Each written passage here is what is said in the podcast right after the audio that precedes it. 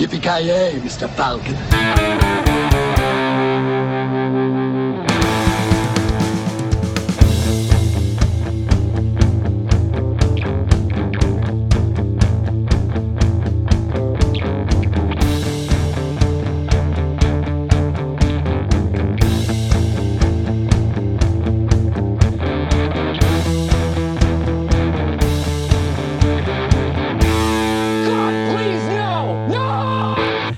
Hjärtligt eh, välkomna till eh, det här avsnittet av Creative Melton Podcast. Eh, vi ska ha en Star Wars special, eller ja, special special. Vi ska prata om den senaste eh, Rise of Skywalker och det är väl typ det avsnittet ska handla om. Jag hade ingenting annat på agendan. Men eh, med mig för att eh, beta av den här eh, nya Star Wars-rullen så har vi Mr Joakim Granström. God dag, god dag. Tjena, tjena. Allt åt helvete. Ja, alltså jag käkade habanero till middag. Eller jag hade habanero i middagen och så just nu så petar jag mig i ögat och det svider som fan. Så att eh, tårarna är nära just nu. Ja. Det är inte på grund av filmen som tårarna är nära då, eller? Faktiskt inte. Aha. Det kommer Fast, bränna eh, på vägen ut sen kommer du känna, jag varnar dig, förvarnar dig bara. Det är inte första gången jag äter habanero. Nej nej, precis. Det kommer bränna som, det som en lightsaber kommer det kännas. Fast på fel sätt. Okej. Ke- Kent, du då? Har du mycket erfarenhet av sånt där spicy food som kommer ut? ja precis. Eh, det var Ja, Kent alltså nej. som sitter på den ändan, om det är ingen som förstod det. Ja, precis. Can Calrissian. Ja. Calrissian, ja men. Ja, nej men eh, om, om jag säger så här. Jag är ju den som beställer in. Jag är känd för att beställa in det svagaste de har. Jag, jag är ju ingen stark matfanatiker. Nej precis, du måste, när du äter eh, mjölkchoklad så måste du doppa det i mjölk först. För att det ska bli, för att det är lite för spicy. Ja, ja men precis. Gärna is. Ja, precis. is och så sen. Vi, vi kommer ju alla ihåg när vi spelade in avsnitt 100 när Granström bjöd på sina chili balls så att säga. Det var bara det jag och han som, som eh, vad heter det, var man nog så att säga. Var bara vi som har hår på pungen. Ja, Ja, fan. var ni som man nog grina och spy efter att ha svalt en. ja, nu, nu har vi inte, nu, efter de chilibollarna har vi inte mycket hår kvar kan man ju säga men ja. Riktiga män skapas i motgångar. Så är det. skapar sig ja. Om det inte finns motgångar det- skapar man sig dem. Det, Precis. krä, det krävs riktiga män för att svälja balls. Så här. ja, Exakt. ja Granström är riktigt bra på att svälja balls. Oh yes. Don't knock it till you try it, ska man Nej. bara säga. Fan. Jag vet. ja, men eh, Rise of Skywalker heter senaste Star Wars-filmen i alla fall. Eh, senaste i den här nya trilogin. JJ Abrams eh, regisserade. Efter läst, hyllad, superhyllade Last Jedi, eller vad säger vi? Vann ju en massa Oscars och älskade, älskades väl av typ alla, eller? Kent, Alltså, vad tror det, du? det, Är det, det var egentligen bara halvfel där. Den var ju extremt hyllad av kritiker och, Faktiskt, och så ja. vidare. Det var egentligen bara resten av eh, de som såg den som inte var lika förtjusta. så det var ju inte helt fel i alla fall. Ja, det är faktiskt sant. Den har fan med eh, den har väl typ, i den här nya trilogin har väl typ Last Jedi högst medelsnitt i betyg tror jag, eller något sånt där, kritiker. Ja, det, skulle det, det tror jag definitivt att den har, Ja. utan tvekan. Den ligger nog förmodligen bland de högsta i hela Star Wars-serien, Ja. skulle jag förmoda. Det var ju det som var roligt, för i alla fall jag och Kent vet jag ju, vi hatade ju inte Last Jedi. Jag tror Kalle tyckte väl, Gran som hatade den vet vi ju, men vi, gav- vi var ju Ja, hyfsat, var ju- hyfsat positiva. Ja, just, just när vi hade sett den så var både jag och Kalle och eh, Knösen Ja, hyllade i ja. filmen. Och så kom Granström och Ja, hylla men... med, med den här uh, public opinion som alla andra som har sett den har. Alltså hyll, hylla, jag tyckte väl den var bra, jag tyckte inte det var ett mästerverk, men nu, nu, nu tycker jag definitivt inte det var så här, ja, spy, ga, spy galla över den som alla gör typ.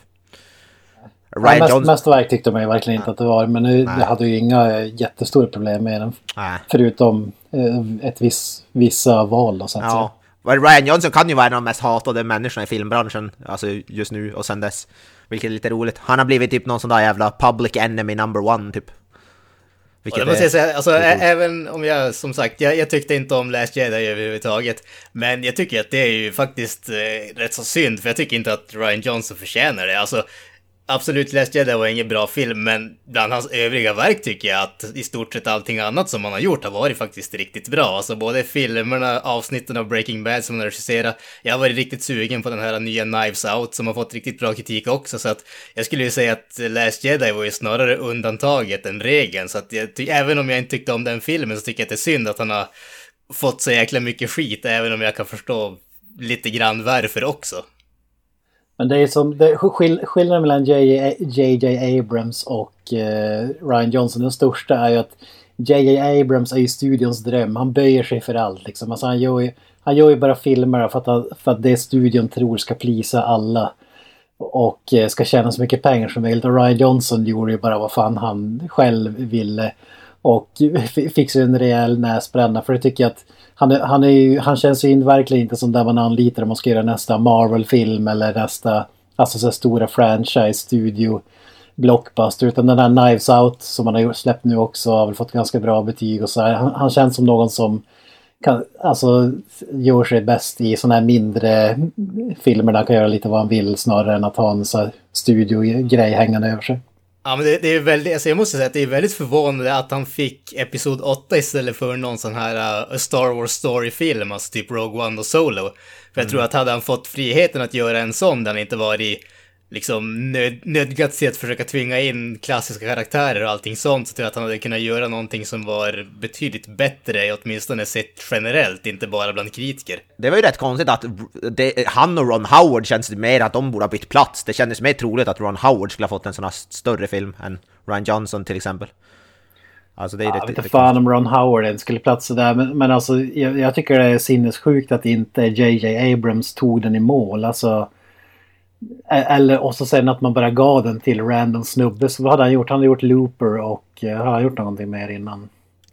Alltså, ja, det var ju typ två, tre filmer Ja, han har gjort uh, Brick också som var ju rätt så bra också. Så ja, Brick, ja, just det. Lite sådana grejer. Men sen ska man ju inte, man ska inte glömma bort också att det var ju, från början var det ju faktiskt inte meningen att JJ Abrams skulle göra mer än den första filmen. Det var ju, han skulle göra den, Ryan Johnson skulle göra åttan och Colin Trevorrow som gjorde uh, Jurassic World skulle ju göra nian. Så att uh, från början var ju ursprunget att eh, J.J. Uh, Abrams skulle bara skapa grunden och det kan man väl säga att det finns väl någonting lite karmiskt över att han var den som skrev en sån här mystery box-grej där han skapade en massa frågetecken och mysterier och sen lämnade över allting till någon annan som skulle lösa skiten. Och nu fick han tillbaka skiten och var tvungen för att lösa det själv och det, ah, det gick väl lite sådär om man säger för så. Mig, för mig känns det som att de har kört lite det här whisper game-leken, om man viskar ett sak så ska, det, och så viskar, så man viska runt i en ring och så kommer det ut som något annat. Det känns lite grann så. Ja. Alltså, så, för, för, mig, för mig känns det som att han, han gjorde i, i princip ingenting. Alltså det var ju ingen setup överhuvudtaget. Som du säger, det var ju... Man hade ju bara ett blankt papper och, och på så sätt så tycker jag att det var... Alltså jag, jag har ingenting emot Force Awakens. Jag såg om båda filmerna här innan jag såg eh, Rise of Skywalker på, på bio. Och, alltså den, fångar lite så här Star Wars-känsla men om man ser vad han gör med filmen så gör han ju ingenting. Alltså introducerar några nya karaktärer och sen som du säger är det bara massa frågetecken kring allting och visst, nu hade man kunnat hitta någon rolig lösning men det, det är inte så att han lägger upp bollen för Smash till regissör 2 utan det var ju verkligen uh, intetsägande. Därför tycker jag att man borde från början ha sagt att ja men okej, en regissör gör de här tre filmerna. Det, det var ju att det funkade med originalfilmer, att man hade tre olika regissörer det var ju för att det gick så jävla lång tid mellan dem och så vidare. Alltså det var, och man hade ju det, det funkar inte som, som idag med så här franchise att allt måste hänga ihop och så vidare. Utan... Men det, det, det, konstiga med att pumpa ut filmerna så här tätt på varandra är ju också att de hade ju ingen sån här overarching plan, utan det var bokstavligt talat, han gör den första filmen, sen tar någon annan över och gör den andra filmen och liksom den tredje personen ska göra den tredje filmen, men det fanns som ingen kommunikation mellan dem. Nej. Eh, det, det tycker jag är ju sinnessjukt. Alltså absolut, jag förstår att Disney har lagt ut en jävla massa pengar på det och ville liksom göra, få tillbaka så mycket pengar så fort som möjligt. Men istället så gjorde de, ja, jag ska inte gå så långt som att säga att de har dödat Star Wars, men de har åtminstone sänkt Star Wars status extremt mycket till den grad så att de har grovt överbetalat för den. Alltså det känns, det känns som att de inte hade, alltså för man kan ju tro att de ska skriva ett, att man, ett långt stort manus för alla tre filmer. Det känns som att de har skrivit varje manus Därför de har kommit, oj oh, just det, nu måste vi skriva ett manus till den här filmen, just äh, vänta nu, äh, okej. Okay. Äh, vi gör så här. Äh. Det inte, känns inte som att de hade en overarching idé på till alla tre filmer riktigt. Ja, det, att... det, det, det, hade de ju inte heller. De, de hade ju... vad heter det? Ryan Johnson, alltså det Ryan Johnson fick att eh, basera sitt manus på, det var ju manuset till uh, Force Awakens, men det var inte manuset som de använde i slutet av filmen, därför att de skrev om filmen medan de sköt den. Så att han hade inte det slutgiltiga manuset på att basera Episod 8 på, så eh, hur man ens gör det är ju bisarrt med tanke på liksom hur mycket pengar som de har pungat ut för att skapa filmerna för franchises som de betalar för och allting. Det, det, jag fattar inte hur de tänkte där. Ja, men jag tycker det här avslöjar eh, Marvel slash Disney Studio ganska mycket, den här trilogin. Alltså, om, om vi säger att Marvel-filmer, då har du ju hur många decades tillbaks har du serietidningsstories att luta dig tillbaka på. Men här när du inte har någonting att luta dig tillbaka på och måste hitta på det själv liksom, då går det åt helvete. Eller så hade de kunnat behålla Extended Universe och haft typ flera hundra böcker, serietidningar och så vidare och så vidare att basera skit på. Ja.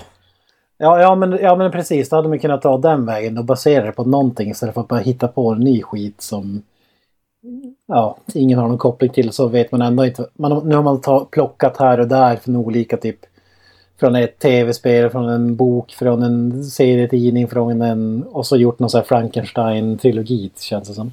Det är väl, vad heter hon, det är, vem skyller på Kathleen, vad heter hon, Kathleen Kennedy? Allt det här hennes fel. Ja. Inte hon...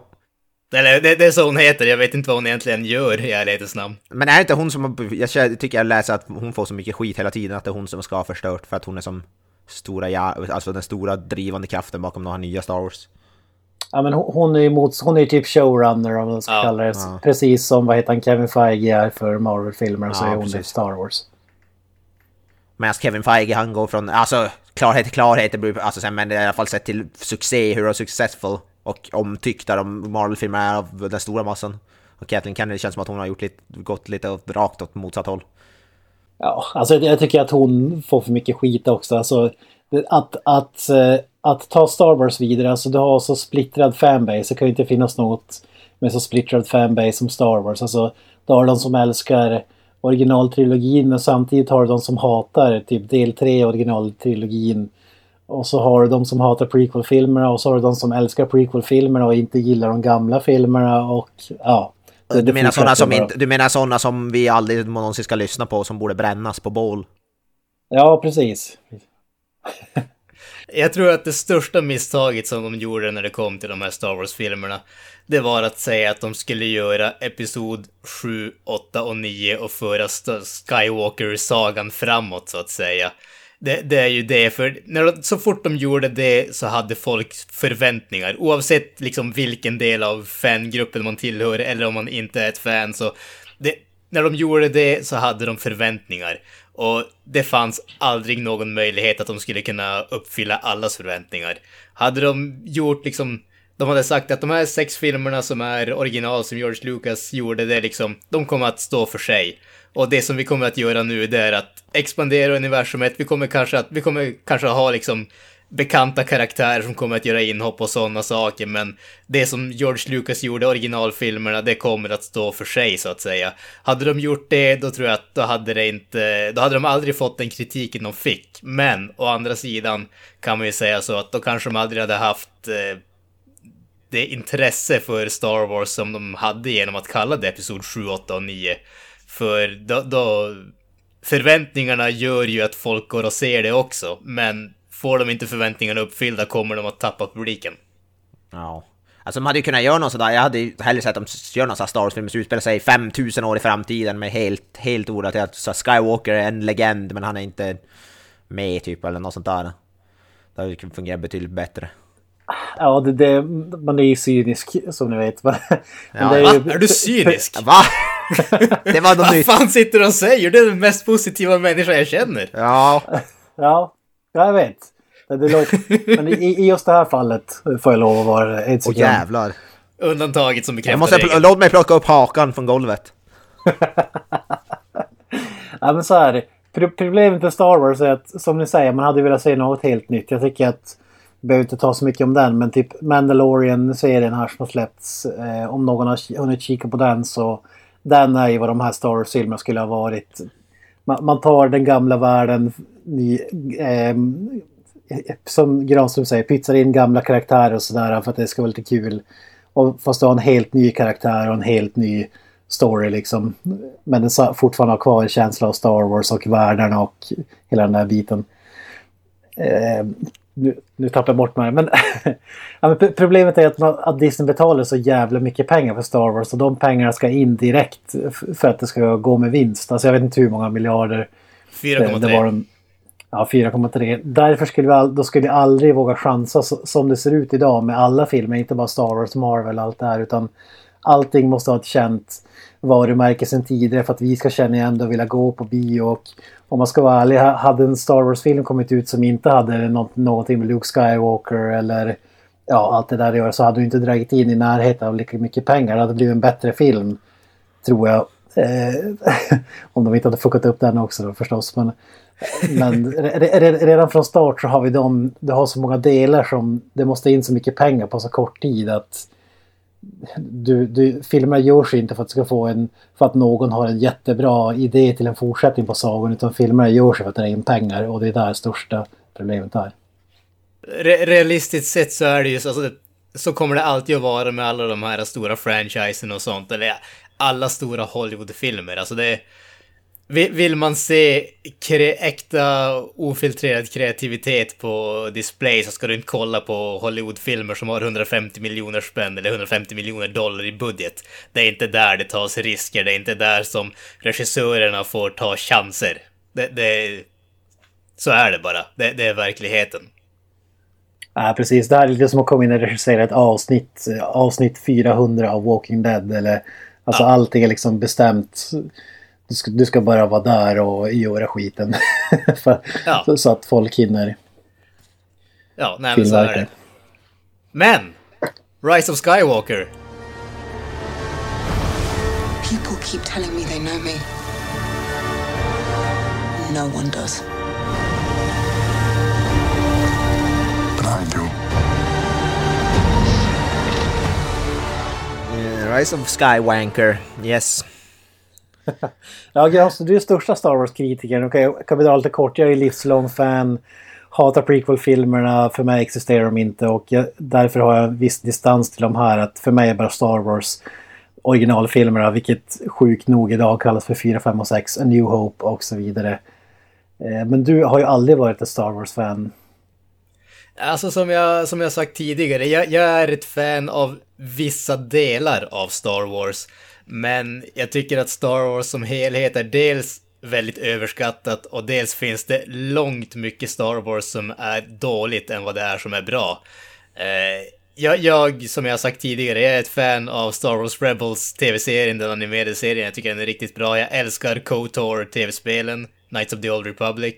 Eh, Mandalorian nu har jag inte sett hela, jag har bara sett de första två eller tre avsnitten, men det tycker jag är riktigt bra och sådär. Så att det, det, finns absolut delar av Star Wars som jag är väldigt förtjust i, men jag har aldrig sett dem som det här uh, mästerverket, end all be all, som väldigt många verkar anse att det är. Och jag menar, absolut, det, det finns väldigt mycket nostalgi inbakat i det hela. Alltså, det, jag är precis samma med vissa andra saker, att jag, jag, jag blir extremt nostalgisk även om jag kan se sprickorna, så att säga, när jag, när jag koll, kollar på det nu jämfört med hur det var när jag var 10, 11, 12 år ungefär. Och det jag känner lite allmänt när det kommer till Star Wars-fans, det är väl att de kanske är lite väl oförmögna att se de där sprickorna som faktiskt finns. Ja, jag håller inte riktigt med där. Men... och, ändå, och ändå Hillary Tron Evolution eller vad den heter. Och Tron Mästerverk. Legacy. Långt ja, bättre än någon av Star Wars-uppföljarna varit. Ja, men om man ska vara rent krass och rent hantverksmässigt finns det bara en film som är liksom fantastiskt bra gjord och hela den här biten och det är Empire Strikes Back. Den är ju överlägset. Men sen kommer ju, de är ju sjukt underhållande de andra i trilogin tycker jag.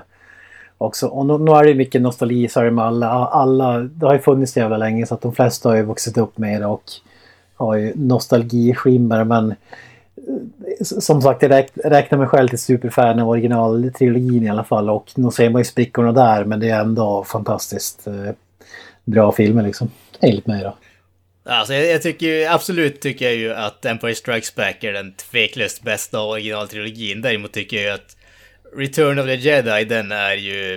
Eh, Magisk. In, nej, den, är ju inte... Alltså, hade, hade vi sluppit de där jävla Ewoksen så hade det varit en tio gånger bättre film. Fan, det är det bästa alltså. med hela filmen. Fan. Alltså jag hatar verkligen de där jävla Ewoksen. Alltså, efter, efter nu, för jag såg dem, nu var det inte jättelänge sedan, det var några månader sedan jag faktiskt såg om eh, originaltrilogin. Men... A New Hope, bra. Empire Strikes Back, riktigt bra.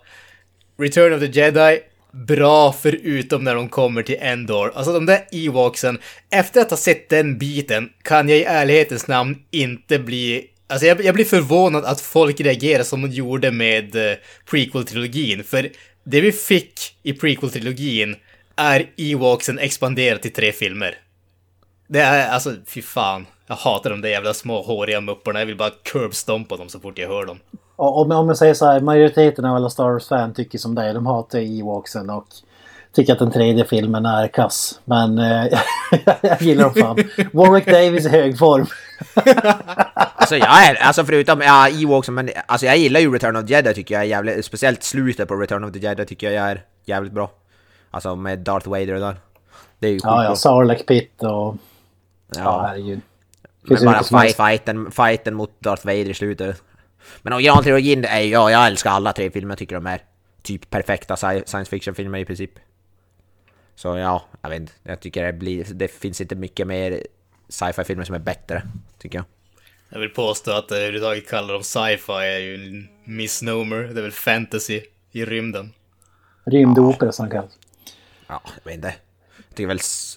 Jag, vill jag tycker väl att science-biten går väl äh, rätt äh, lätt alltså, i de här filmerna. För mig är alla filmer som typ utspelar sig i rymden är för mig sci-fi filmer i princip. ja men faktiskt lite grann så. Ja. Som, som, innehåller, men... som innehåller rymdskepp och grejer. Ja.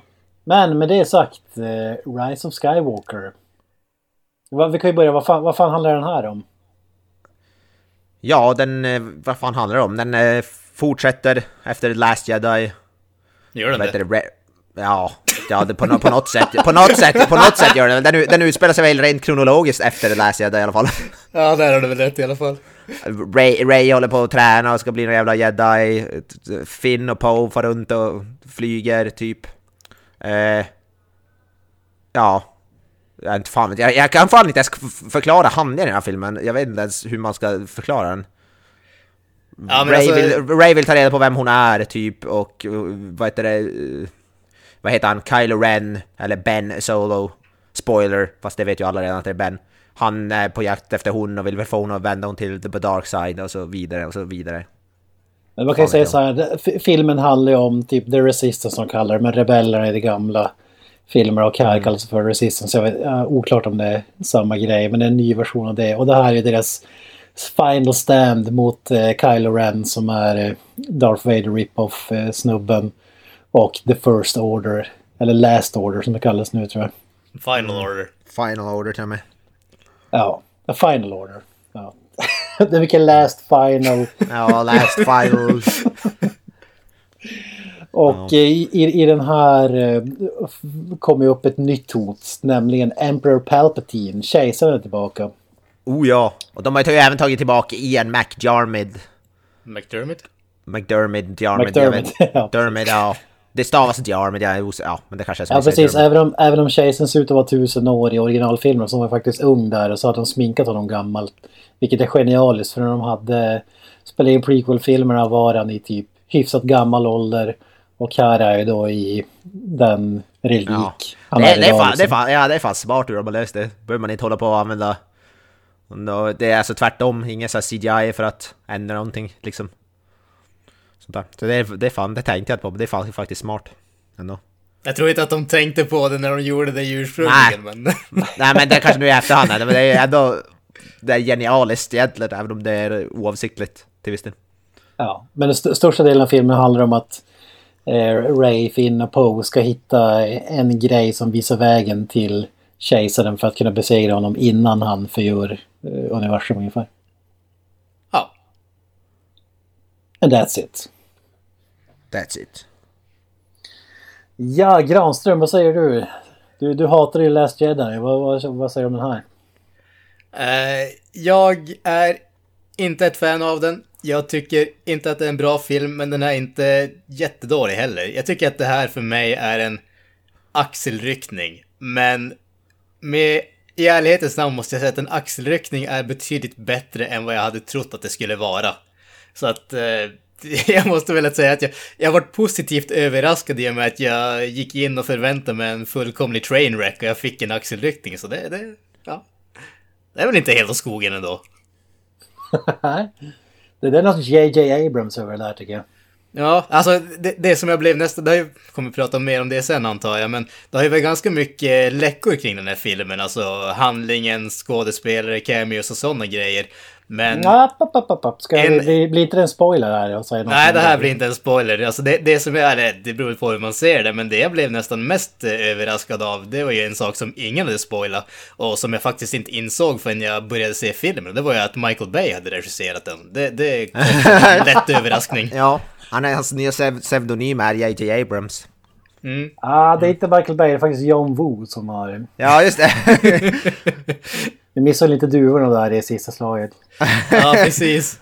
Fan coolt om vad John Woo gör alltså Star Wars-film. Massa så slow motion och högt hoppande och så. Det passar perfekt. Fan vad. Vad heter Show John Fett med en lightsaber. Vad fan.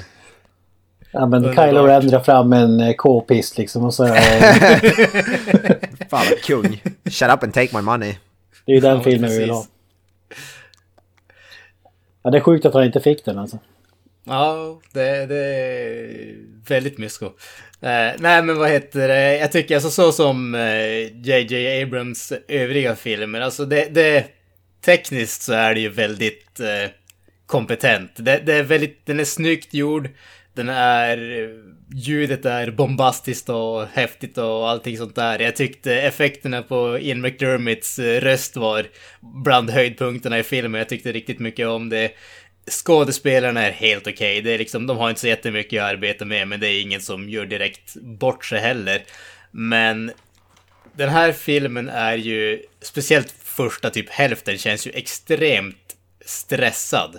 Alltså man hoppar ju från ställe till ställe, karaktär till karaktär och saker händer och man får, det saktar aldrig ner och man får aldrig någon sån här känsla att liksom reflektera över vad det är som händer och sånt. Och till viss del så kanske det är bra, så det blir väldigt eh, indragande ska säga, alltså man känner aldrig att det blir tråkigt.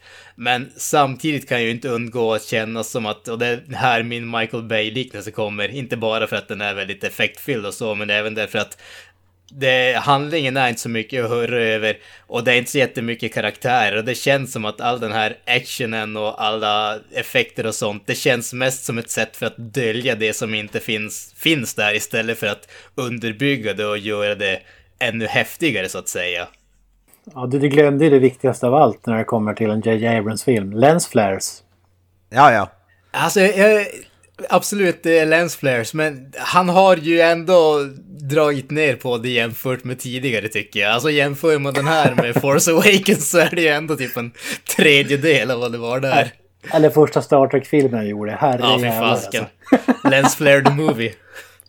läckert, läckert. Ja. Eh, ja, vad säger du då, Knesen? Jag är väl typ någonstans där det gran som jag kanske är lite mer positiv än, men jag tycker, alltså, jag tycker inte det är en usel film. Jag vet inte om jag... Alltså jag... Jag skulle behöva se om Last Jedi och se, så jag vet inte om jag tycker den är bättre eller sämre än Last Jedi just nu. Jag har svårt att säga eller om den är typ likvärdig. Jag tycker absolut inte att är usel. Det är absolut ingen mästerverk. Jag tycker ändå nu, så på rak arm tycker jag nog Force Awakens känns som den bästa av de tre filmerna. Och det var ju ändå bara typ en rehash av ja, Episod 4. Men eh, alltså just nu som jag tänkte så... Så tycker jag, vad heter det? Eh, ja, så. Men ja, jag vet inte. Jag tycker det var en helt okej okay film. Den var jävligt snygg till viss del. Och, alltså när det kommer till CGI och sådär och specialeffekter tycker jag väl Stars-filmerna i alla fall ligger i toppen. Alltså. Den är ju oerhört snygga effekter och det är snygga som actionscener och, och så vidare och så vidare. Men det är fortfarande extremt slätstruket och det är extremt... Ja, den här filmen är ju rätt konnig så jävligt, men det kommer vi väl också till. Eh, för mig är det, eh, vad heter det, starkaste korten är, ja, som vi sa, Palpatine är med, han är kung, äh, Ian McDermid. Eh, kung. Och eh, som jag tyckt, ja, vad heter det, hela nya trilogin, Adam Driver är väl kanske för mig det starkaste kortet, jag tycker han är riktigt bra. Eh, inte ett superstort fan av de andra huvudkaraktärerna. Jag tycker de är helt okej, okay, men inget... Ja, vi, vad heter det? Och så vi får se lite Mark Hamill och... Vi får även äh, återse lite andra, jag vet inte om det är spoil, men vi får väl återse några, något kärt ansikte. Så att säga. Kanske kan, komma in med på det i spoiler utan att säga för mycket. Men ja, en helt okej okay film. Jag blev inte blåst av stolen. Jag blev inte heller superförbannad. Alltså jag läser någonstans att det är typ den ska vara i klass med så Phantom Menace, att den är typ, den är typ eh, näst sämst betygsatta film i Star Wars franchise hittills, och det kan jag väl hålla med om. Jag tycker, vad heter Phantom Menace är ett, en pest som behörs eldas upp i lågor. Och den här filmen är absolut långt ifrån så dålig, skulle jag säga. Men ja, det, det är helt okej okay film, inget, inget jag är sugen på att se igen anytime soon. Kent? Eh, ja, så här. Jag, jag, tycker inte om filmen men jag hatar den inte heller. Jag tycker att den är en axelryckning. Vilket i sig är bedrövligt eftersom att det här är... Dels ska vara slutet på trilogin och dels ska vara slutet på... Från film 1 till 9. Det här är slutet på Skywalker-sagan. De slår ju spiken i kistan för den. Och den gjorde liksom ingenting. Känner jag i alla fall. Och eh, väldigt slätstruken. I, I de andra filmerna har jag ändå haft så här man har ändå haft någon så här känsla eller någonting. Ändå om, oavsett om det är typ så här nostalgi eller så här man är ledsen eller eh, ja så men och när filmens höjdpunkt är en cameo så måste det vara ett dåligt betyg alltså. Eh, ja, vi, vi kan ta det i, i spoilers sen. Men jag, jag, jag tyckte verkligen inte om det. Jag tycker jag skrattade till och från och jag tycker att det är väldigt trist att Alltså jag hade räknat med att första halvtimmen skulle vara retcon. Att alltså man skulle städa undan och eftersom att den förra filmen blev så hatad, beslutet man tog där. Jag, jag, jag tänkte okej, okay, men den första halvtimmen kommer att städa bort det viktigaste. Sen kommer det bli en egen film. Men när vi är typ en och en halv timme in och vi fortfarande håller på att retconna grejer och vi är två timmar in och vi fortfarande håller på att retconna grejer. Då blir det bara facepalm alltså. Så eh, jag hatar den inte men jag tycker att det var ett stort misslyckande just för att avslutet på den episka jävla sagan är en axelryckning och det tycker inte jag räcker. Eller typ så. Om, om jag hade funderat ut, jag, jag satt och kollade här innan vi körde igång så kom det upp en reklamfilm om så här eh, hörlurar med eh, aktiv brusreducering. Ja, det är så. Okej. Okay. Och det, det slår ju mig att det här är aktiv brusreducering the movie. Alltså all, allt, allt, allt oljud som vi hörde från uh, The Last Jedi. Aktiv brusreducering funderar så på att det kom, du hör ett ljud utifrån men hörluren skickar ut ett annat ljud som neutraliserar och så blir det bara noll. Det blir tyst för, för dig. Ja, och lite så den här. För att allting som skickades ut i Last Jedi tyst, tystas ner från den här filmen. Och i slutändan sitter vi bara helt tysta och undrar vad fan, när fan filmen ska börja liksom. Det, det är typ så. Det är bara tystnad. Så det, det tyckte jag fan var spot on. Ja, alltså det, det, man, jag tycker man såg, när man såg den här filmen kändes det som att J.J. Abrams så, så, hela tiden svor under så här, under his breath så här, lite grann och Ryan Johnson bara fan jag måste fixa det här också, kuk. Alltså, det, var, det kändes lite så genom hela filmen att man kunde nästan höra hur J.J. svor hela tiden över grejer han var tvungen att fixa. Ja. Alltså, och på ett sätt tycker fram, jag väl lite, fram, lite... Ja, fortsätt. Ett kort instick bara. Ja. Eh, eh, man ser framför sig att det är en snubbe med en clipboard med typ så 400 punkter av grejer som fansen hatar och beslut. Och de här måste vi ändra på för att folk kan inte hata Star Wars för då drar vi inte in cash. Nej, precis. Men proble alltså, problemet, säga vad man vill om uh, Last Jedi än en gång. Men problemet var att den gav ju extremt lite att bygga vidare på. Jag, jag tvivlar inte på att JJ Abrams svor under svor i tystnad så att säga åt vad Ryan Johnson gjorde. Men jag menar, vad fasken skulle han göra? Alltså, Rays föräldrar var nobodies. Snow, Snow, Snake, eller vad fan heter han? Snoke, Snoke. heter han. Snoke, Snoke heter han. Som skulle vara the big bad, han är dödad. Och liksom, alla, den, alla stora konflikter är ju avslutade. Alltså, Last Jedi var ju mer eller mindre en avslutning på en trilogi.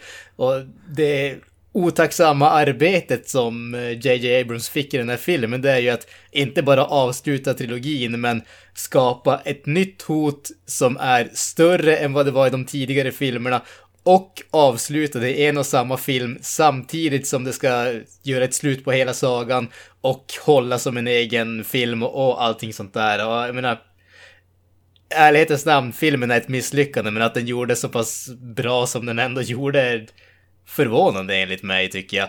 Och det här är ju också en sån där grej som visar hur mycket man förväntar sig av hur mycket man förväntar sig att folk i allmänhet ska känna till om Star Wars. Palpatine är ju den lättaste grejen. Istället för att skapa en ny skurk så tar vi tillbaka den gamla skurken för alla vet vem man är, alla vet bakgrunden till honom. Men är det någon som inte är, liksom känner till Star Wars eller inte är ett stort fan, inte har sett alla filmerna, så är den här filmen bara nonsens. Alltså, ingen kommer att fatta vem Palpatine är eller varför han är ett hot eller vad han överhuvudtaget gör där och varför alla tycker att det är en stor grej. Den, mm. Har man inte Star Wars i bakgrunden eller vet vad det handlar om, så är den här filmen bara brus. Alltså det är, det är rent nonsens. Ingenting har någon koppling till någonting. Mm. Så det, det, den, även om den inte kommer att göra något fan nöjd, så är det en film som förlitar sig på allting som fansen vet om Star Wars generellt. Ja men så, så, så är det ju och, och där kommer vi tillbaka till eh, man fastnar i det här Marvel-tänket att man måste läsa serietidningar, spela dataspel, eh, kolla på tv-serier, kolla på filmer, 20 filmer tillbaks för att förstå vad det handlar om. Och den här uh, Palpatine-grejen var ju planterad i en av prequel-filmerna men vem fan kommer ihåg det? Det här uh, Dark Plagueis-grejen där att han var odödlig och så vidare. det, är så, det är ju så värdelöst och så sen måste man ha någon cringing förklaring typ Palpatine, he's a big bad guy. He, so he's back? Alltså typ så här, det är som du säger. det är fanservice på hög nivå det är ju. Och det är mm. bara för att Typ såhär, vem fan är Snoke? Alltså, vem fan tyckte om Snoke som skurk? Men samtidigt så om det nu är han som var the big bad guy så är det ju, makes it no sense att döda honom i del två. och då måste du hitta på något till del tre. Men det är synd att vi hamnar i en enda stor kukmätartävling mellan JJ Abrams och Ryan Johnson där typ tävlar vem som kan pissa på den förras film mest liksom. Alltså Ryan Johnson vred och vände på allt som JJ Abrams satte upp även om det, jag tycker att det var typ ingenting han satte upp egentligen. Eh, och sen de twisterna han gjorde där valde JJ Abrams att pissa på här och tysta ner. Så, så allt han kunde liksom och ja, det, det är trist att det blev så. En av, det var sjukt, en av de grejerna som jag gillade med Last Jedi som folk hatar, det var ju det här med Rays föräldrar, they, they are nobody, sa de ju. Jag tyckte det var nästan såhär mode, ja vad skönt, nu behöver hon inte vara Lukes great granddaughter eller något sånt där skit typ, eller någonting. Vi kan, vi kan ju ta det, ska, ska vi hoppa in i spoilers nu? Jag känner att vi har sagt tillräckligt. Ja, i... ja precis. Uh, ja, men vi uh, hoppar in i spoilers här då, så de som inte har sett filmen kan ju avbryta här, eller om ni inte bryr er så kan ni lyssna vidare, men uh, om ni absolut har någon tank tanke alls att se filmen så kan ni ju hoppa över den här, den här delen. För nu, fram, från och med nu så snackar vi bara spoilers. Så uh, yes, go, go, go. Spoiler alert! Spoiler alert! Spoiler alert! Men den första grejen jag vill, vill ta upp, det var ju det här med Race, alltså att hennes, i förra filmen så sa, gick de ju, eller hon och då Kylo Ren slash Ben Solo pratade om det att hennes föräldrar var nobodies. Liksom, hon, var inte, hon var inte Lukes granddotter eller dotter eller något sådär. Vilket jag personligen gillade. Eh, jag tyckte det var, vad heter det, modigt, smart grepp och alltså jag tycker inte... Det hade jag tyckt att det kändes krystat i alla fall när jag såg Last Jedi och ja, men nu ändrar de ju till det som man befarade ändå men, i den här filmen. Men då gillade jag det i Last Jedi. Jag vet inte vad ni tycker. Ja, jag hade ju ingenting emot det i alla fall och jag, jag, tycker nu när vi ser den här filmen så när man får veta att hon tillhör en karaktärssläkte så tillför liksom ingenting. Det är bara jaha, okej. Okay. Mm. Så eh, på så sätt kanske jag håller med dig om att det, det, är nästan mer positivt om man inte hade varit någon speciell. Men sa, samtidigt är det så här, vill man att alla ska kunna ha the force eller ska det vara... Nu blir det typ så här att man är kung, alltså man måste vara mm. kungens son för att kunna bli kung liksom. Ska, ska, det vara så eller ska det vara så att vem som helst kan bli det? Det är väl det som är frågan och jag vet inte fan vad jag tycker där alltså. Ja, det känns lite grann som att inte ens Star Wars-filmerna vet vad de tycker i den frågan heller. Nej. Nej. Jag, jag tror inte, jag vet, fan, jag vet inte om det finns några regler för det där. Om det finns några klara guidelines. Nej men det var väl det när The Last Jedi, alltså, den slutar med att en kille sopar och eh, sopar ett stall eller vad fan är. Och så får, det sista han gör är att han visar att han är force sensitive som det kallas. Att han, han styr kvasten utan att han håller i den utan bara via ja, the force. Och det, det ska ju då symbolisera att vem som helst kan bli eh, jedi eller force sensitive. Att det finns typ i alla. Det finns inte i vissa utvalda släkten Nej. och så vidare. Men det är väl det de också, typ den här äh, Finn till exempel har väl visat lite sådana force sensitive grejer bland annat och så vidare och så vidare. Ja, vad fan en stormtrooper som, ah, jag vet inte fan vad jag tycker om det alltså. Ja. ja men alltså. Det känns ju bara som en, eh, en av två usla eh, idéer till en spin-off som den här filmen presenterar. alltså det, det smarta, nu jag eh, har ju den här åsikten som är extremt smart. Ifall inte folk visste om det. ja, just det. du är ju extremt smart Jansson, det vet vi ju. Ja, ja men så är det. Ja men så är det ju. Nej men alltså det, det, den vettiga grejen hade ju varit, för de har ändå sagt att liksom både i originalfilmen och prequel-trilogin att The Force, kraften är överallt och den liksom är en del av oss och allting sånt där.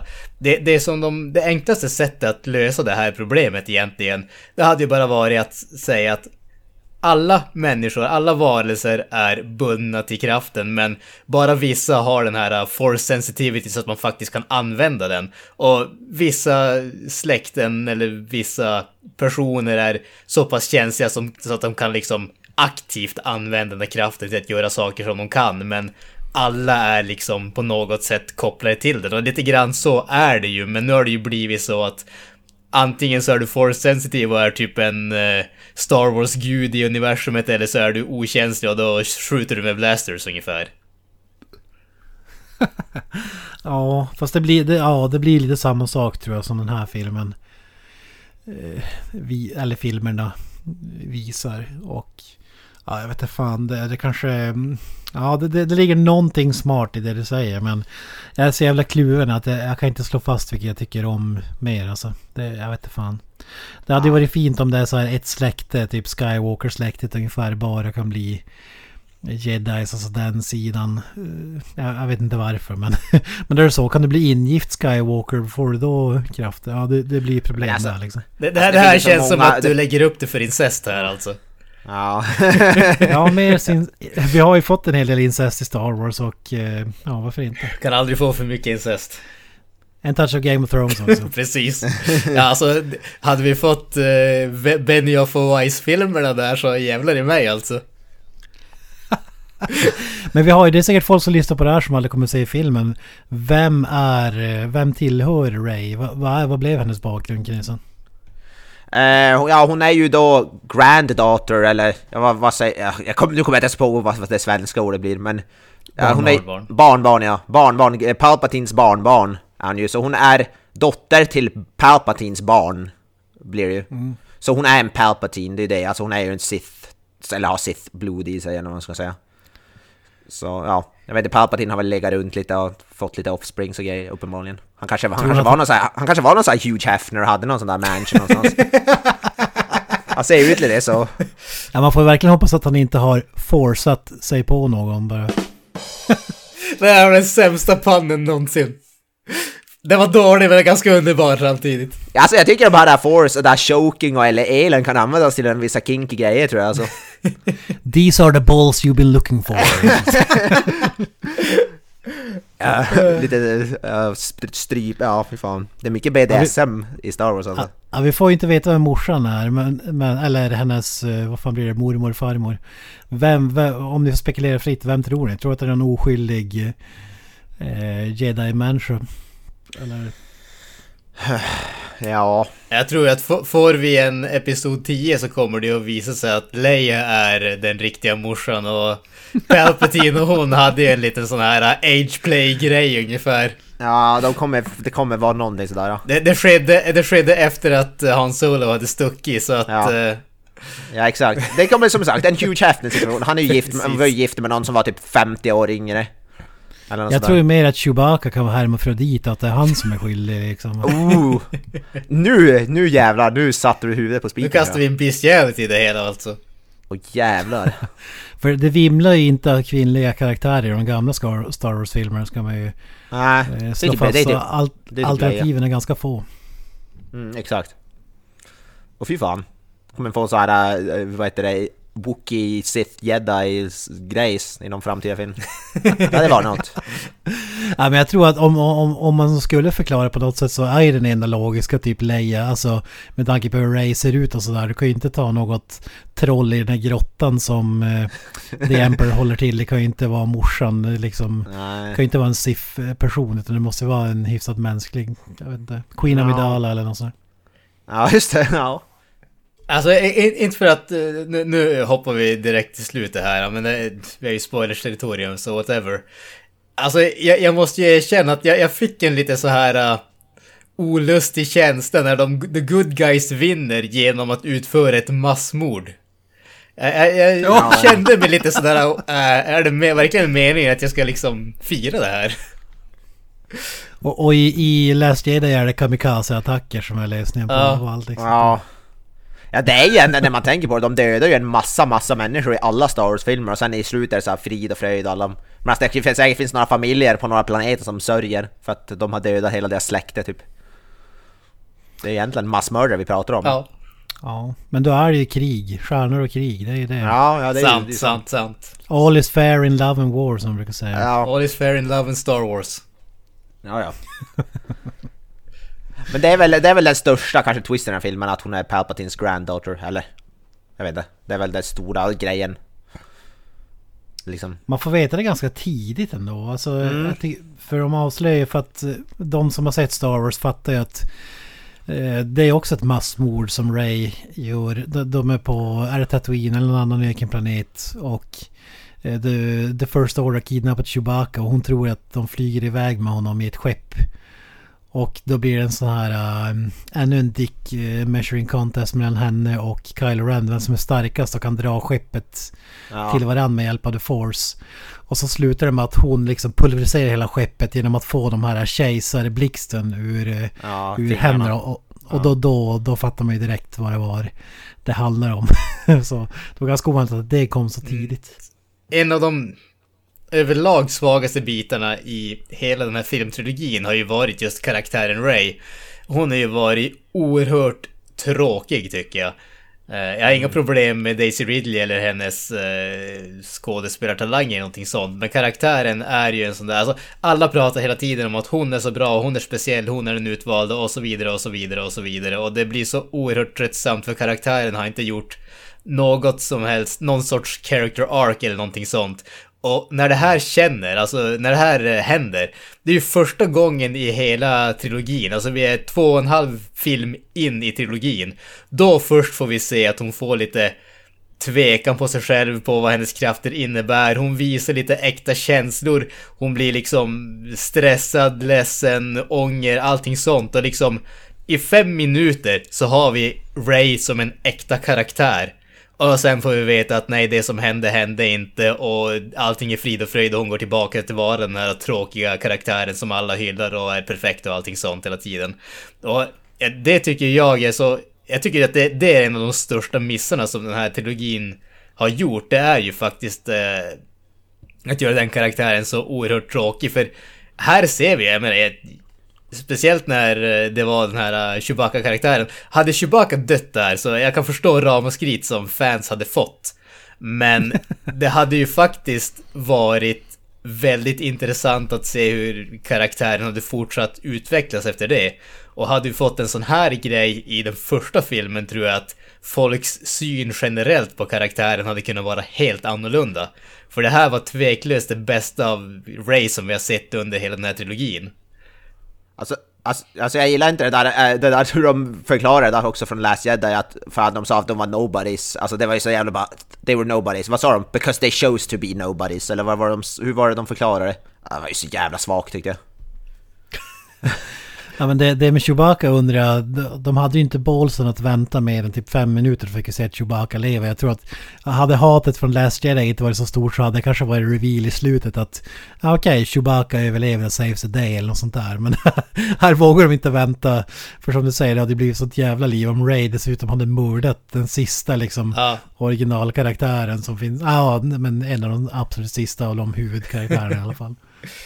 Mm. det det. Ja, men jag tycker att, ja, som sagt, jag tycker bara att det var jävligt synd att de inte vågade ta steget lite längre med den karaktären. Och det måste jag säga att jag tycker att de bästa bitarna i den här filmen, det är ju faktiskt när filmen saktar ner och i form med karaktärsbitarna. Jag tyckte om Poe och hans, eh, om man ska säga, förhållande eller hans interaktioner med Sorry Bliss och det där. Det tyckte jag var kul och det visar liksom att karaktären har en bakgrund. För hittills har den karaktären inte heller haft någon story arc. Han har alltid varit en Ace Pilot och hela den biten. Det, det är alltså inte, han har inte gjort några steg framåt. Finn, eh, samma sak där när han pratar med hon tjejen som tidigare var en stormtrooper. Det var också liksom hyfsat intressant och sådär. Hans character arc var ju i stort sett färdigt i första filmen. Han var en desertör, han var fegis, sen så hittade han liksom kulorna och gjorde någonting åt det och sen vart han comic relief i åttan och nu är han tillbaka till att bara vara där ungefär. Så att... Ja, de gjorde ingenting med honom. Han har ju typ den intress mest intressanta arken egentligen, men han blir ju bara en axelryckning han ja, också. precis. Mm. Men det, det jag tycker, unpopular opinion är eller jag vet inte, det kanske är popular med tanke på hur mycket kritik eh, Days of Ridleys karaktär Ray har fått. Men jag hade velat se en film med, let, låt oss säga Oscar Isaac som typ är den bästa skådisen i det här gänget. Bygga filmen kring honom. Det var det jag trodde ändå att du skulle få när första filmen, alltså första scenerna i första filmen och så vidare. Att han skulle vara nya Luke Skywalker-karaktärer och sådär. In, inte att det skulle bli Ray. Alltså att... Eh, vi får en liksom battle ready Luke Skywalker-kopia. Mm. Det, hade ju, det hade varit mer intressant att följa en sån än att följa Ray och precis som Luke får se, får se hennes liksom origin story gå från Scavenger Hunter och typ halvt eh, mekaniker till eh, superhjälte ungefär. Alltså det hade varit mycket mer att se den här uh, krigs, uh, krigsredo, bästa piloten i galaxen och så vidare, Poe Dameron karaktären och gjort någonting med den. Men det, det, han blev ju bara en statist i första filmen och andra ja. filmen mm. typ samma och här lite mer men ändå ingenting.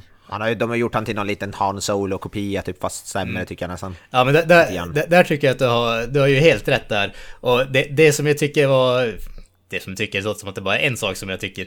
Men en, en av de stora missarna som hela trilogin gjorde, det var ju faktiskt den uppenbara konflikten som man hade kunnat ha mellan Poe och Finn. Poe som är liksom en ja, rebell eller vad resistance vad de kallar dem i de här filmerna och han liksom, han är inbiten resistance member, han behöver inte vara ace pilot eller någonting sånt. Och sen har du den här avhoppade stormtroopern och liksom går han att lita på Liksom, va, va, Exakt. Där har du en uppenbar konflikt och som hade kunnat vara jävligt intressant. Och sen så har du Ray vid sidan av som gör sin jedi-grej. Och sen kommer det in liksom mer och mer den centrala historien. Om hon hade byggt upp eh, hela trilogin på det sättet så hade det ju kunnat bli betydligt mer intressant. Ja, precis. Ska han förråda honom? Han kan förråda honom när som helst eller visa sig vara best buddy in the world. Ja, men precis. Ja, jag håller med. Men men, too late. Vi får väl skicka in förslagen till Kathleen Kennedy om hon har ett jobb efter det här. om hon har kvar jobbet efter eh, opening weekend. Ja. Det, här, det här är ingenting med storyn att göra, men det är ju eh, första filmen vi in, eh, Visst är det första Star Wars-filmen där Peter Mayhew inte alls är involverad överhuvudtaget som Chewbacca? Ja, det är den här finska snubben nu. Ja, Suotamo. Ja, för, för, för, för, i Last Jedi var ju Peter Mayhew med lite grann i alla fall och i alla fall var som sådär mentor. Han, han, kan ju, han kan ju inte gå Peter Mayhew typ, så de scener när Chewbacca sitter i cockpit, det är Peter Mayhew. De scenerna ja, kan han göra. Och när han rör på sig då är den här finska snubben. Så det, så det är lite RIP. Ja, men det, det är också... Vi, eh, det jag skulle prata om filmens höjdpunkt som jag sa, cameon. Och det är givetvis Harrison Fords cameo. Men vi, vi, kan ju bara nämna för den som vill veta att Ray, filmen slutar med att Ray av någon märklig anledning åker tillbaka till Tatooine. Luke Skywalkers eh, huset där han levde upp hos fosterföräldrarna och begravde både Luke och Leias lightsaber där och sen säger hon typ I'm Skywalker. Alltså hon tar namnet Skywalker trots ja, att hon är Palpatines. Ja, ja Ray Skywalker. Inte så mycket sens i min bok men whatever. Ja. Men, men, jag tycker att Harrison Ford, det var, det var enda gången man liksom kände någonting i filmen. Det var ju när vi får någon sån här strid mellan Ray och Kyle Ren. Och eh, Ray stoppar en, kör en lightsaber genom Kylo Ren så att han dör. Men väljer att återuppliva honom tack vare de här nya healing powers. Eh, innan hon drar därifrån. Och då är det som en bit kvar av i Kylo Rens huvud. Eller ett minne eller någonting. Eh, så dyker Harrison Ford upp och snackar med dem. Den scenen tyckte jag riktigt mycket om. Alltså, den, den var fan... Det, det, visar bara att misstaget man gjorde var att döda av Han Solo i första av den här trilogin. För att han är det bästa med Star Wars. Så är det bara. Jag, jag alltså, tycker inte att det var ett misstag att uh, döda han. Men jag håller med om att det var en, en uh, bra scen. Det, det, som jag tyckte var, det som jag tyckte var så jävla underhållande att jag, jag var fan på väg att gapskratta. När första scenen i filmen, det är liksom Palpatine, Kylo Ren och Palpatine säger bara Om du dödar Ray så kommer du att få kontrollera hela min armada. Och jag sitter bara och tänker han har försökt göra exakt samma sak i två filmer, varför skulle han... Alltså, Kylo Ren är ju typ exemplet på att faila sig uppåt så att säga. Han misslyckas med samma sak om och om igen. Och han går från att vara en typ halvt power, powerful snubbe till att bli Supreme Leader Ren eller Kylo eller vad det heter. Och till att bli liksom lovad att härska över Sith Empire här. Alltså, mm. what? fan går det till? Jag vill också faila mig uppåt på det där sättet. Ja. Ja men det är det många chefer som har gått den vägen tror jag. Säkert. Men för, för, förutom cameo med Harrison Ford så tycker jag återse Carrie Fisher typ sista gången. Var ju magiskt också tycker jag. Ah. Det, det, borde vara det. Alltså, det var, jag kände ingenting. Alltså varken när hon dog eller säg när hon var med. Det kändes, alltså det var så jävla... Och det här var ju, in, det har vi gjort, det här var ju överblivna scener från, var det Episod 1 som JJ Abrams hade filmat. Ja, mm. jag tror Som man använde henne i. Alltså, det, jag, jag, tycker inte att det var katastrofalt dåligt på något sätt. Men det märktes att det var väldigt shoehornat in, att de var tvungna att skriva runt det som de hade med Precis. Carrie Fisher. Alltså det, det, det, var väldigt tydligt. Det förstörde ingenting, men det tog också bort den där, uh, vad ska man säga, autentiska känslan, om man säger så. Alltså det, det, det märktes väldigt tydligt vad de hade att arbeta med och det blev väl okej, okay, men inte så mycket mer tycker jag. Jag, jag, fick, jag fick ingen sån där uh, känslomässig koppling till det. Nej, samma här. Och jag tycker det är obegripligt att man inte valde att killer off i den scenen i Last Jedi när man tror att hon ska dö men hon vaknar till liv och typ blir ett jävla spöke typ som flyger i rymden. Ja men speciellt alltså, med tanke på att hon dog typ en, ett år innan filmen släpptes dessutom. Ja precis, det är det som gör det så jävla märkligt. Men då, då, då, då, tycker jag att det var mer känslosamt när Mark Hamill tar farväl, eller Luke Skywalker tar farväl av Princess Leia i The Last Jedi innan han går ut där där var det fan nära att man fällde en tår alltså. För att det, det kändes så jävla äkta och så jävla fint. Och det hade varit bättre om man bara hade haft någon sån här svepskäl att ja men Leia finns med på länk och hennes skepp sprängs eller hon åker reser ut i solnedgången på något annat uppdrag eller jag vet inte fan någonting bara än att ha med de här scenerna som du säger som verkligen bara kändes som att de var tvungna att hitta en story runt de här och det lyfte jag aldrig. Ja, kanske ligger något i det. Du får säga vad du tycker Avoya. Jag, alltså, jag vet inte, jag tycker bara det var roligt att se Carrie Fisher men alltså hennes scener var ju rätt meningslösa men Carrie Fisher är ju alltid Carrie Fisher. Det var mest det jag tänkte. Det, det, var ju det men det väckte inga känslor och det borde ju göra det för att ja med tanke på allt som har hänt och hur viktig hon är och i franchiset men jag, jag tycker inte att det kickade aldrig igång riktigt. Eh, och sen måste jag säga Lando kommer tillbaka Billy D. Williams. Samma där, Lando är en av mina favoritkaraktärer i originaltrilogin. Coolaste jävla badass motherfucker i universum. Han är ju... Han är ju gud. Men här, jag känner liksom ingenting. Alltså typ när Harrison Ford kom tillbaka i Force Awakens då var det liksom så här, oh, fan vad nice. Alltså nostalgin bara sköljde över en. Men här var det gjort på så jävla... Alltså han dyker upp i en sån här rustning som man säger är så jävla stor för att han kan inte röra sig längre typ. Och han är bara en sån här scavenger hunter typ som Lawrence Fishburne är i den här jävla filmen. Eh, eh vad fan heter den? Eh, vet inte vad Pandorum tror jag att den heter. What? Pandorum, är inte det skräckfilmen som är på ett skepp? Ja. Ja, precis. Är Lawrence Fishburne med i den? Uh. Ska jag ska bara du, tänker inte, du tänker inte på Predator-filmen när han kommer lönnfet och helt jävla borta? ja, men det, det är en liknande där. där. Ja. Uh, ja, jag kanske blandar ihop de filmerna. Ja, whatever. Jag, jag, jag kör dem då. Som, som det var i, i den här senare Predator-filmen när han dyker upp där och liksom... Lite den känslan fick man ju. Jag vet inte vad, ja, vad säger du om Landos return? Alltså det, det jag störde mig mest på där, det var ju sättet som han pratade. Det kändes väldigt Saturday morning cartoon alltså. Jag, jag vet inte om det var bara jag som fick den känslan, men det kändes som att han han överspelade. Det, det kändes som att den där karaktären vet att han är med på en film och han måste göra allting han kan för att stå i centrum de få sekunderna som han är med ungefär. Jag vet inte. Han är desperat. Det var hans last shot at uh, Stardom. Redemption liksom. Ja, precis. Ja, precis. Stardom. alltså, alltså, jag tycker ändå Billy D. Williams är ju alltid badass, men jag vet inte om han gjorde något större intryck, men han är alltid cool tycker jag ändå. Ja, men det är det som är. Han, är. han är naturligt cool. Han är liksom... Ja. Michael Madsen, eller vad fan heter han? Bruce Campbell. Ja men precis. Han har det där... Uh, han, är, han är bara cool alltså men... Ja ja. Alltså, ja cool. Men den, han den, lyfter det aldrig för mig i alla fall. Alltså den, den, den enda, vad heter det, den enda repliken av honom som jag faktiskt tyckte om det var den här uh, Give away my love eller någonting sånt, sånt där. Vad han sa. Den, den tyckte jag faktiskt om. Där, där fick jag den där... Uh, stundens glimt av vad Lando var back in the day ungefär. Mm. Ja, faktiskt. Det var hans bästa scener.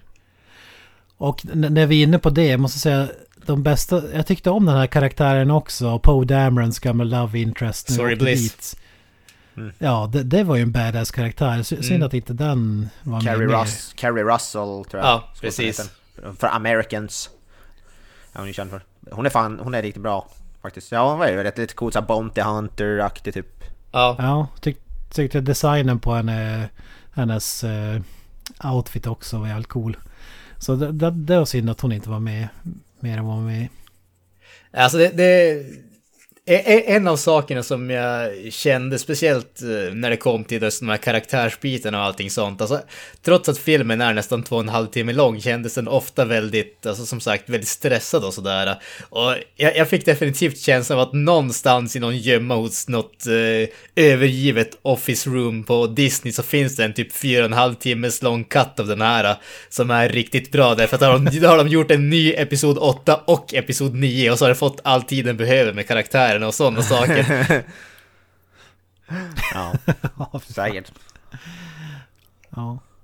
Men ska, ska vi avslutningsvis bara ta det här, alltså som sagt, spiken i kistan för trilogin och samtliga nio filmer. Vad, vad, fick, vad, vad tycker du man fick ut av trilogin? Mitt korta svar är ju typ ingenting. Vi har, det enda vi fick ut var att vi dödade av de mest populära karaktärerna i, i franchiset en efter en och fick inget tillbaka tycker jag i alla fall. Alltså, jag, jag tycker, jag tycker fan att Last Jedi är den bästa, bästa filmen. Alltså, om man ser den, om man kopplar loss det från att eh, den pissar på Star Wars-låren och några sådana grejer så den hade ju ändå med några toppar i alla fall. De andra är ganska slätstrukna. Men jag, tycker inte att vi fick ut någonting av den här trilogin. Jag vet inte vad ni säger. Ah, inte jättemycket, inte absolut inte. Jag fick med ut mer av den än jag fick av prequel-trilogin. För den här är ju, alltså det här är ju Citizen Kane i jämförelse med den. Ja, det håller jag med om till 100%. ja, alltså men i jämförelse med den gamla så är det ju typ axelryckning. Men jag, för mig är det nog Force Awakens första faktiskt. För jag kommer fortfarande ihåg när jag såg förtexterna i Force Awakens efter typ vadå, 20, nästan 20 år, eller 10 år i alla fall. Eh, och så fick man lite såhär, vad heter det, gåshud. Så att jag tyckte fortfarande den filmen var riktigt bra och den, förmodligen den jag gillar mest i trilogin. Eh, sen vet jag inte hur jag ligger mellan den här och Last Jedi. Det är typ li, li, liknande möjligtvis. Kanske att Last Jedi till och med är snäppet bättre. faktiskt. Men ja, jag fick inte ut jättemycket av den. Det var ju betydligt, betydligt alltså, bättre än vad man förväntar sig när, efter att ha sett prequel-trilogin. Men fortfarande inte så bra som, absolut inte så bra som den kan vara. Ja, sista meningen där stämmer ganska in, bra in på vad jag tycker också. Mm, ja, exakt. Alltså mitt svar på den här frågan det är ju i stort sett samma som dig Kent, ingenting. Uh, jag, jag, tycker att se, ser man den här trilogin som en uppfyllertrilogi där de skulle föra vidare den här Skywalker-sagan så är den ju inget annat än ett katastrofalt misslyckande. Den här filmen slutar på exakt samma ställe där Episod 6 slutar. Det enda som skiljer är att det är nya karaktärer. De har inte fört sagan framåt, de har inte breddat universumet, de har inte gett oss någonting nytt som vi vill se mer av på något som helst sätt. Eh, jag eh, skulle inte bli ledsen om det här är slutet för Star Wars som bio-franchise om man säger så. Tyvärr, alltså jag, jag tycker de hade all möjlighet, all potential att göra någonting som hade kunnat bli riktigt jävla bra med den här trilogin. Men de var för pengakåta för att lägga ner arbetet och tanken och tiden som de behövde för att verkligen skapa någonting speciellt. Istället blev det ett eh, patchwork av saker som de bara kastade in. Det, det här, hela den här trilogin för mig känns som vi kastar skit mot väggen och ser vad som fastnar och sen så hoppas vi på det bästa. Och det bästa var inte speciellt bra helt enkelt. Nej, alltså man undrar ju, man hoppas ju nästan att den här sista blir sån ekonomisk flopp att den inte...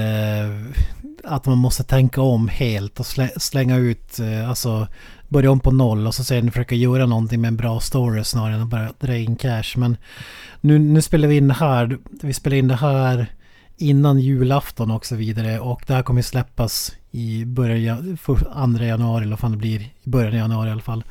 Och då, vi har ingen aning hur det har gått finansiellt men just nu så har den ändå dragit in mer än sin budget. Alltså budgeten var på typ 350 och den ligger på 373 eh, miljoner dollar alltså eh, worldwide.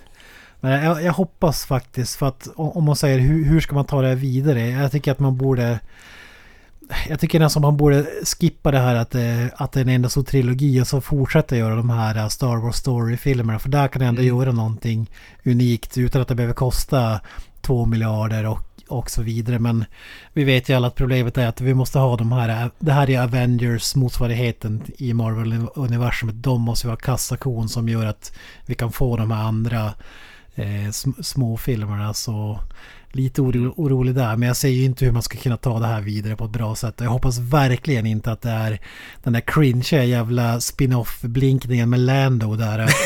I, i, in, in, om det är det som blir trilogin då tar jag fan livet av mig. Alltså, det, det är fan på papper här nu. Alltså, Lando säger någonting i stil men det är inte en ny värdelös karaktär. Eh, och folk har spekulerat i att det kanske är Landos dotter eller någonting men som tillhörde Stormtroopers tror jag det var. Som precis som Finn desertade och alla Stormtroopers är typ eh, vad säger man, hembarn, föräldralösa. Ingen aning om deras ursprung. Och så frågar Lando den här tjejen då bara ja vad är ditt efternamn? Och så bara I don't know. Let's find out! Och så går de iväg. Alltså det är så jävla... Fy fan, jag ville bara spy då alltså i mm. biografen. Fy fan vad jag, det, det kan fan... Alltså det är så mycket Marvel och det där. Vi ska ha en spin-off-upplägg. Fem, mm. spin-off-upplägg. 15 stycken filmer och serier och skit ska göras av det här. Äh, fy fan vad jag inte vill se den filmen alltså. Sämsta karaktären någonsin typ. Alltså jag tror, jag tror att... Uh det bästa de kan göra med Star Wars som bio-franchise eller film-franchise nu, det är som du säger, att fortsätta med de här A Star Wars Story. Och är det någon av dem som blir väldigt framgångsrik, väldigt populär, då är det två frågor som de ska ställa sig. Vill publiken ha det? Och kan vi göra någonting som faktiskt är intressant? Är det faktiskt värt att göra en uppföljare? Gör de så, då tror jag att Star Wars har en chans att överleva, att eh, få tillbaka åtminstone någon typ av glans som det hade tidigare. Men om de fortsätter göra gigantiska budgetfilmer, fortsätter med den här Skywalker-sagan eller någonting liknande och gör det utan den här eh, baktanken, då, då, tror jag att det kommer bara att fejla. Då, då kommer det att vara så att Star Wars kommer att bli en tv-franchise framöver. Ja, det, det tror jag inte. De, de, det måste in för mycket cash och det är för stort varumärke. Så nu kommer det komma biofilmer. Frågan bara i vilken, hur de kommer utformas. För att nu kommer vi få episod 10, 11, 12. Det är ju ingen som tvekar om det. Frågan är bara när, hur länge de väntar. Alltså, alltså jag, jag såg någon sån intervju om det var Kathleen Kennedy eller något, jag kommer inte ihåg, men de sa att trilogi, det är inte väldigt troligt att det kommer bli trilogi, att det kommer bli mer så traditionella, alltså kanske att de gör så två filmer, alltså en och sen uppföljare. Att, för att det är så jävla svårt att göra en trilogi eller vad fan de sa, jag kommer inte ihåg. Kan inte vara så jävla svårt, alla andra verkar ju lyckas med det. Kan du göra 21 Iron Man-filmer så kan du göra ja, tre Star Wars-filmer. Men jag hoppas ju på att, jag hoppas på att The Mandalorian, den här tv-serien som visas på Disney Plus, nu när vi spelar in det här så har inte det kommit till Sverige, men det går ju ändå att kika på det på diverse sätt. Och fan, det smärtar mig så jävla mycket att det var ju tänkt bli nästa Star Wars-film, men det blev en tv-serie istället. Och hade man gjort det på det sättet man gjorde den serien, det hade varit så jävla fantastiskt. Alltså, för att folk, eh, det var ju snack om antingen en Obi-Wan Kenobi-film eller Boba Fett-filmen. Och det här är ju en Boba Fett rip-off karaktär. Men det är så jävla fantastiskt alltså. Det, det jag sett hittills nu, jag har bara sett bara tre, tre eller fyra avsnitt. Men det är exakt så man vill att Star Wars ska vara. Och jag håller tummen för att den gör som succé. Att du måste gå back to basics. Dra ner på all CGI. Och så får vi bara en story som typ rated R. Alltså det är inte jätteviktigt men jag vill ändå se den typen av, typ en westernrulle i Star Wars eh, miljö, Mos Eisley och så vidare. Det, det är fan vad jag, vad jag vill säga. Alltså jag vill inte se någon ny trilogi med någon cringe jävla Lando eller Finn eller Ray Skywalkers barnbarn som ska upp och härja bland måsarna för att citera Ronny Ragge. jag hoppas mindre filmer skalar ner och börja om från noll och så sen en trilogi när du har någon bra idé. Nog svamlat om den här filmen. Vad, avslutningsvis bara, vad sätter du för siffra på den här filmen? Jag skulle säga typ 6,57. 6... Ja. Där kring. Du låg, ligger typ exakt där. Jag, jag, jag tänkte just säga 6,5 av 10. Alltså något sånt där. 6,5 svag 7. Det är väl ganska uh, perfekt tycker jag helt okej okay film, inte, inte mer. Alltså jag, jag, ligger väl lite lägre än er. Jag, jag, skulle väl säga kanske en svag sexa på den här. Alltså än en gång, det, den är en axelryckning, det finns potential och det finns definitivt bitar som jag tycker väldigt mycket om. Men helheten håller inte på både i slutmål, till, helheten håller inte ända i mål, så att säga. Ja. Nej, verkligen inte. Ah, ja, ska vi dra i Skywalker-sekt eller? Ja, vi drar i Palpatins gamla skrumpna. om den ens existerar. Länge om han har kvar den. Kanske någon sån här rob robo-dick. Alltså jag, jag måste säga, jag började bli förvånad att vi fick se Palpatine gå. Han tar ju typ två steg i den här filmen. Jag trodde att han ja, skulle har vara... Jävla, har, har inte någon jävla contraption på ryggen som typ hjälper honom eller sån där skit? Ja, eller? men alltså sen när han har uh, Kyle och Ray vid sina fötter ungefär tar han ju två steg och kommer ut ur den där dimman typ. Det, det var jag förvånad över. Jag trodde han skulle vara en Tommy Lee Jones som bara satt kvar eller stod stilla men herregud, fick ju två hela steg av honom. Jag tänkte jag säga det, han hade lika gärna kunnat spela som Tommy Lee Jones för att han han behöver bara ta två steg i hela filmen och det är typ det han gör idag. Men han har ju, det är ju hans röst som, det är ju det, röst som är det ikoniska. Han är ju fortfarande sjukt kung. Vad det, Ian ja, McDermott ja. är ju, han är ju han är bland det bästa i filmen tycker jag. Det var ju fanservice så in i helvete. Men jag gillar också att vi fick höra Darth Vaders röst och eh, några andra. Ja, ja. Anakin tror jag inte var the real Anakin som gjorde rösten men ändå. Det kan vi, det jag, gillar, jag gillar fan, mer, fa, mer fanservice, det är vad det här franchiset behöver. ja, mindre, Hayden, mindre Hayden Christensen kan vi ju säga. Ja, ja fy fan. Nåväl, eh, ja. Ni har lyssnat på eh, Creative Meltdown Podcast. Eh, jag heter eh, Mr Joakim Vader. Eh, ja, vi finns på sociala medier och så vidare, Facebook, Instagram. Vi har en hemsida som heter creativemeltdownpod.wordpress.com. Vi har även lite tävlingar ibland på sociala medier. Vi kan vinna Blu-rays och så vidare. Men ja, jag eh, säger peace out och ja, slänger väl över till någon... någon det, fan, det fanns någon Ewok där vid namn Granström. Ja, fy fan. Hail Palpatine! Palpatine! Hail Warwick Davis. Mm.